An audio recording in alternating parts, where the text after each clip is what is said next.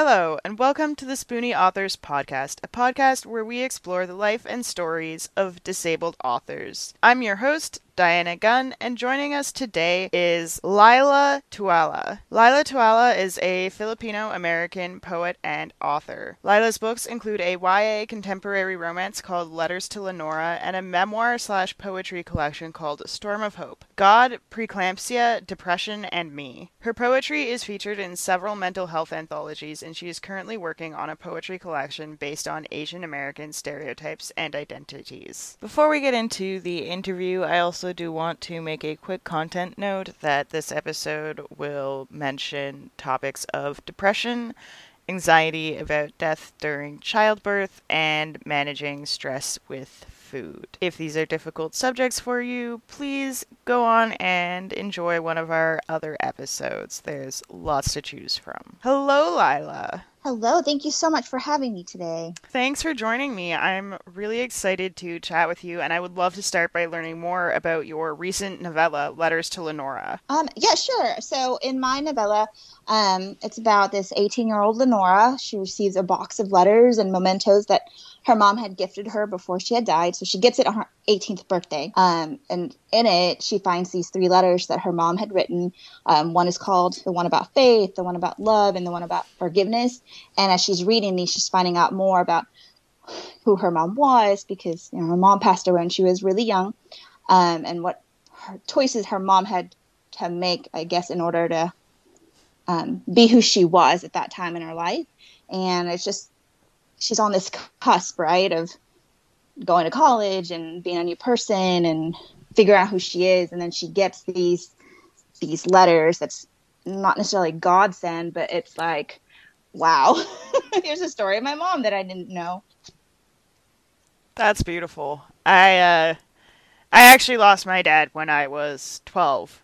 And oh, no. I gotta say, if I had received a box like that when I turned 18, it would have meant a lot to me. Yeah. I'm uh, so sorry. not to weigh anything down or anything, but I was just getting kind of teary eyed listening to that. Like, oh, oh no, okay. that that's beautiful. That would have been beautiful. Uh, so what inspired you to write this project?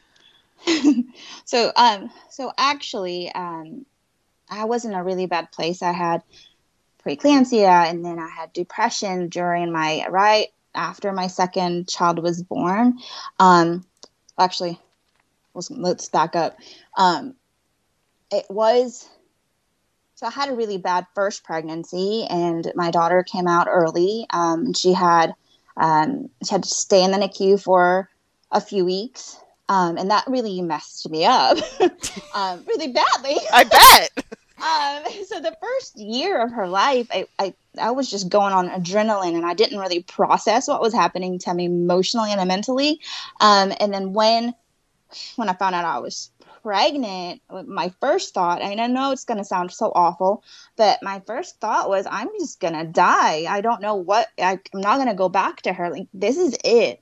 The first pregnancy, for some reason, I was spared, but like, I'm not coming out of this alive. So I, um, I thought, well, she's only four. Um, what would I, what what would I give, you know, leave behind, I guess is what I was thinking in that moment. So I wrote goodbye letters, and I, I know that's awful. Um, so that was a little bit of a very sad and, and, you know, twist to that, but I, I did. Um, it was, I was in a really bad place, and I thought if I left um, for whatever reason, I want her to know how much um, I loved her. And so I wrote, you know, the three letters aren't the ones that I wrote my daughter, obviously, but there were just a few things that I wanted to leave her, like, you know, stay strong in who you are as a person. If you want to be faithful, like, this is it. Like, there's, there's no blueprint to anything or guidebook to anything. Um, and then this is how your mom and dad fell in love. Um, and then for everything, make sure you're the first one to not quick to judge and forgive, but like, you know, take a step back. Maybe the other person isn't um, what is that? Well, I guess give person give the other person grace and give yourself grace that maybe they're also doing something hard and difficult and that's why they lashed out. So it's a little bit about forgiveness, but also like let's just pause and let's take a step back about the situation. So those were the three letters that inspired me to write. But again, it it I mean that would be kind of morbid to include the letters I wrote to my daughter um, in this no- uh, novella. But I yeah. mean, you say that it's awful, but it sounds like a, a beautiful way of coping to me. It's certainly a lot less harmful than a lot of other ways people cope with mental health Oh. stuff.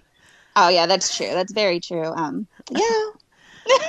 I mean, I've been smoking cigarettes on and off for over a decade, so like you're doing better than I am. well, I am a stress baker and a stress eater, so that is Oh. my coping skill. So I'm like, okay, like You I- know, I I, really feel don't like know. that's really common among my Filipino friends. I, oh, Yeah. I don't know if it's just my friends or if this is a larger trend within Filipino culture. Because, like, You yeah, I'm working with a small sample size here, but I'm noticing a trend. No, because I we don't talk about mental health. We don't talk about oh, are you okay? So everything is related to food.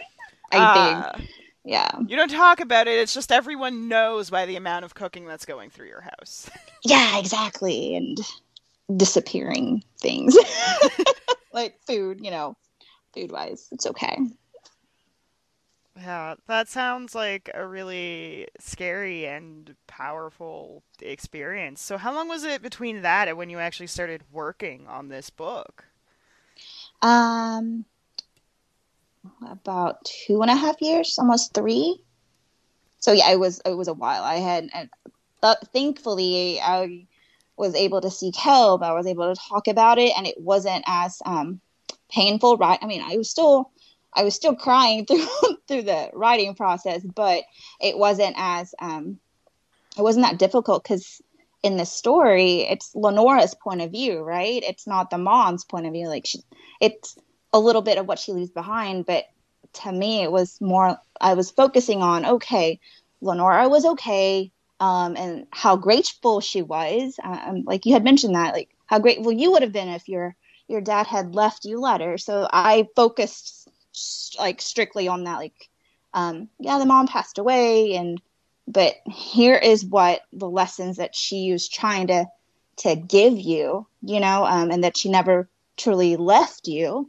Um, that she was always there. It's just more of so in the background. So that was kind of I was trying to do it that way instead of like more bleak, I guess, because I didn't want it to be bleak. That makes sense.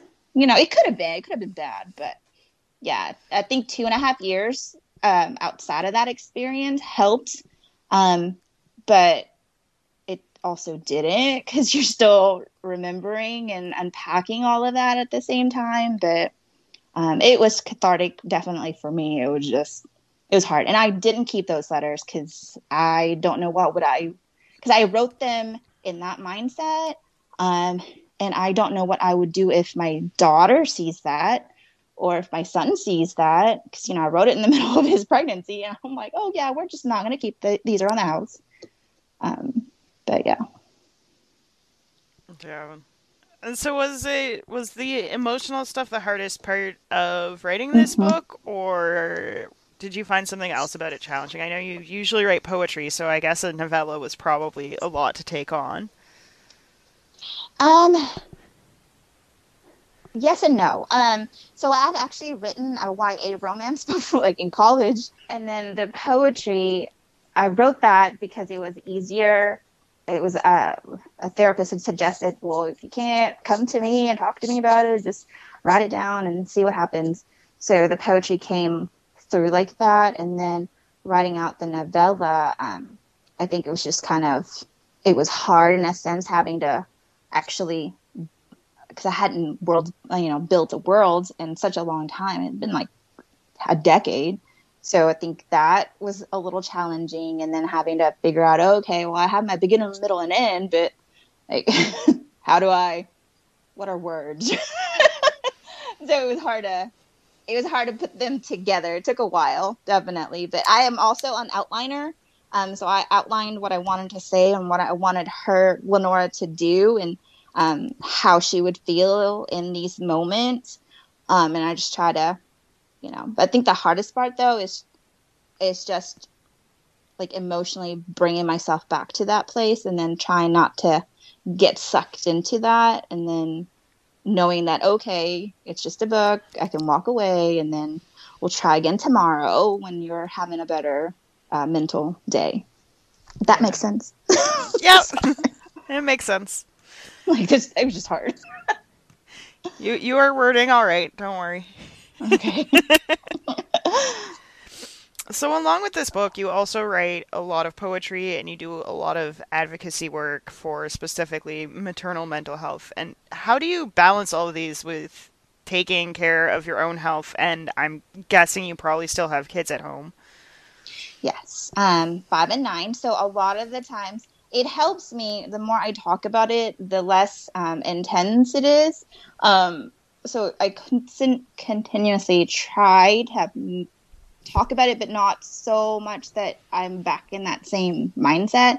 Um, but we, I do talk to my daughter about um, advocating for herself and for her advocacy and, you know, for her mental health. So if we all, like me and her, if we have a, um, a really bad day at like for her at school, if I'm feeling really anxious and overwhelmed, I let her know, mommy just does not feel good right now. I'm gonna go in the closet or in the shower, leave me alone for a few minutes, and I'll be I'll be okay. But it, you know, I'm always letting her know it's okay that you're not feeling like yourself today. You'll be okay. So she actually, um, she's told me that she feels anxious and um, she'll go in the closet and she'll find ways to kind of calm down. And she draws little comic books and um, she talks about it at school with her count her school counselor. So um, I think that's the legacy I know I want to leave behind. That you know, all of our mental health like that is included in our entire package.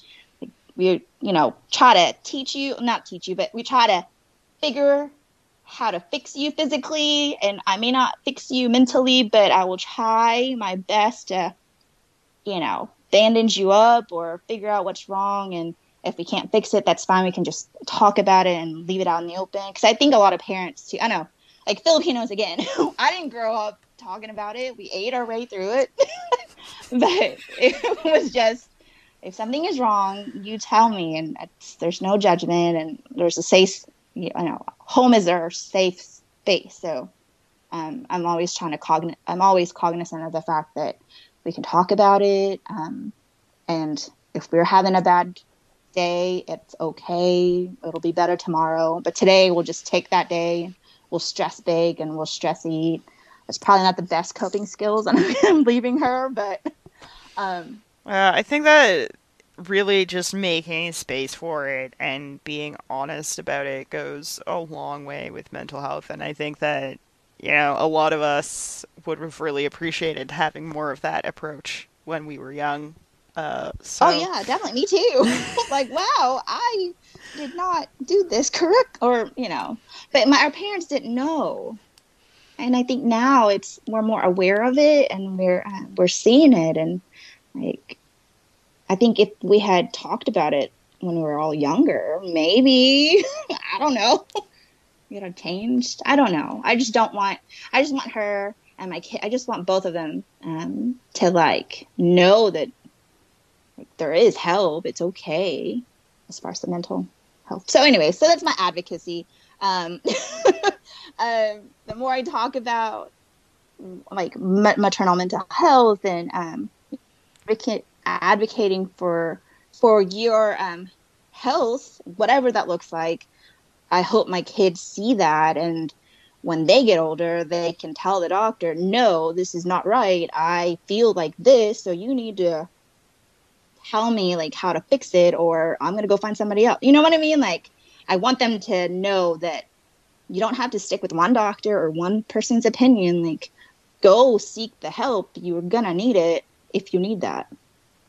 Yeah, and you know, sometimes you will have to search a little harder, especially if you need some kind of specialized help, but there is help exactly. out there. Exactly.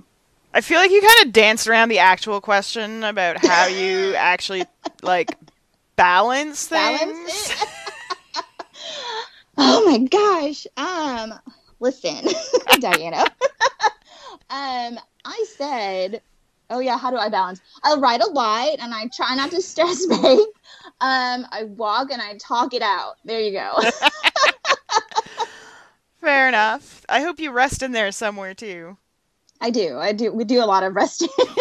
You're like, I'm gonna have a lazy day. Just you know, it's okay. We call it lazy days at the house. We're like, I just don't feel like going and being touched and seeing people and putting on a fake smile. Like, let's just have a lazy day, and that's perfectly okay. I love that. It can't, I feel like there are a lot of people in like the disabled space and the mental health space that are trying to say that like lazy isn't a real thing, it's just an ableist thing, but I find lazy as a word very helpful. Like when my disability is stopping me from doing a thing, that's not a lazy day. That's like a day of executive dysfunction or a day of I don't like pain. But a lazy day is a day when I choose. I wake up and I'm just like, nah, nah, I'm staying Not in bed today. yeah, and that's okay. There's nothing wrong with that. You're exactly. resting. We need that. Um, my uh, what is that? My son, um, he calls it uh, regenerating. I know that's a big word for a five year old. He says, "I'm regenerating." I bet he's real proud of that word too at I'm five. so proud of that. I'm just like, all right, buddy, you do you, man. So, what advice would you give to other disabled folks who want to get into writing and who may be balancing it with a lot of health and other stuff? Um, I definitely think I started out small, so it wasn't the intent wasn't let's sit down and write a novel, right? it was or a novella. It was like I'm just gonna write a word. That word turns into two words. Hey, look, I wrote a sentence. So I think um, doing it in phases and not necessarily thinking what is this gonna be. Um, but I have tons of journals with half of it is unwritten and the other pages have scribbled and random Things even a it. real writer if you don't have a bunch of half empty journals? Right. that has to be a requirement. Um, but yeah, I just think just taking it, um, just one little thing. It doesn't have to be this big concept. It, like as long as you just sit down and write or storyboard or draw or you know something, I think that would definitely. Um, it starts out that way, right? It always starts out small, um, and that's, I know, that's the only advice I've got because that's that's what my therapist had told me. Just write one thing at a time. It can even be as simple as here's a freaking to do list and let me check it off. um, and somewhere along there, there's poetry because you're writing a to do list or whatever is in your purse. Um, I did a lot of prompts that way. Like, oh, okay, I'm going to write what's in my purse. And I got heavy as I kept writing. I was like, oh, wow, I'm carrying a lot of emotional and mental baggage in my purse. you know what I mean? But um, yeah, just something as simple as that helped out a lot. It, it definitely gets some creative juices flowing, but you know, whatever. Just don't sit down. You can take a walk. I dictate. I mean, not dictate. Uh, record things a lot too. But uh, I think we talked earlier about our voices. Um, sometimes I don't listen to it, and I just put it on my uh, notes in my phone because I just I don't like the sound of my voice. um, but yeah. I relate to that. some days I just I can't. Most days I, I like my voice, but some days I'm just like, wait, is that what I really sound like to other people? That's not what I sound like to me. Aw, I like your voice. You have a beautiful voice. Reminds me of like a, an older, not like when I was younger. I had a friend whose voice sounded just like that, and I'm, now I'm like wondering if she was Canadian because I'm like, she has that. I don't know. It's weird. Anyways, I have a very good reading voice. That that's the thing. Yeah. Is I have a really good like reading tone. I remember I did a video project in high school and uh, one of my teachers made a joke that I should become one of those like documentary narrators for National Geographic. Just saying, if anyone from National Geographic is listening, like hit me up. I would actually love to do that. I can see that. Um, I can hear that. I can hear that. That's awesome. 10 out of 10 would do. Uh, it sounds like a lot of work to try and like eke my way in there though. So unless one of them is listening to this podcast, that's probably not going to happen. Nuh-uh. All right, so we have reached the end of our questions. So what are you working on next and where can listeners go to find out more about it? Um, I am finishing up on a, a chapbook called PMDD and Me. So um, I also have premenstrual dysmorphic disorder. Lovely. What Um, fun. so I know so much fun. Uteruses, Um, they're just the, the gift that keeps on giving. oh no! Right, take it back, please. Um, so that one, I, I'm shopping for a home for it, but I wrote it. Um, so with PMDD, you have like your really high, like great days, and then right um, the week before my period, it gets really heavy and dark, and I I tend to spiral and get angry. Um, and then with my period, I'm like so happy. Oh, I feel great. Now I can start writing or I can do something. So um, I actually wrote like um, within two menstrual cycles to see how my emotions were. So some of it got really heavy and some of it were really, you know, light. So um, that is finished. I'm just looking for a home. And then another one, um, I would like to revisit some of the trauma that this mama has had in. um, so I haven't started yet, but I already know my title is going to be like that play on that Llama Llama book. It's going to be Mama Mama and her all of her traumas. I've already got that figured out. I, I love it. I know, right? I was like, oh, this is a great title. What do I put in it? yeah, that happens sometimes. I've got a couple titles just lurking in right? in my the back of my mind, waiting for the perfect story. Yeah, so hopefully that's gonna come soon. yeah.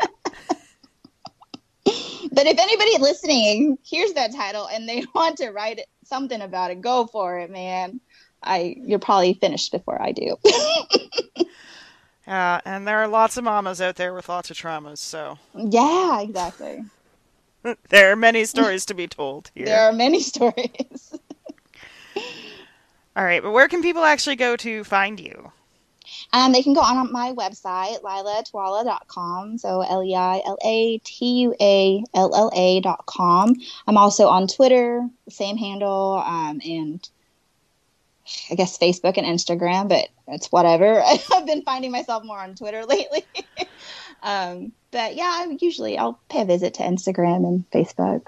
Thank you for listening to this episode of the Spoonie Authors Podcast. This podcast is part of the Spoonie Authors Network, an initiative dedicated to building community among disabled creatives. Join the community by participating in the Spoonie Authors Chat on Twitter at 1 p.m. EST every Sunday. Just search for the hashtag SpoonieAuthChat. That is hashtag Spoonie, A U T H, chat. We look forward to meeting you.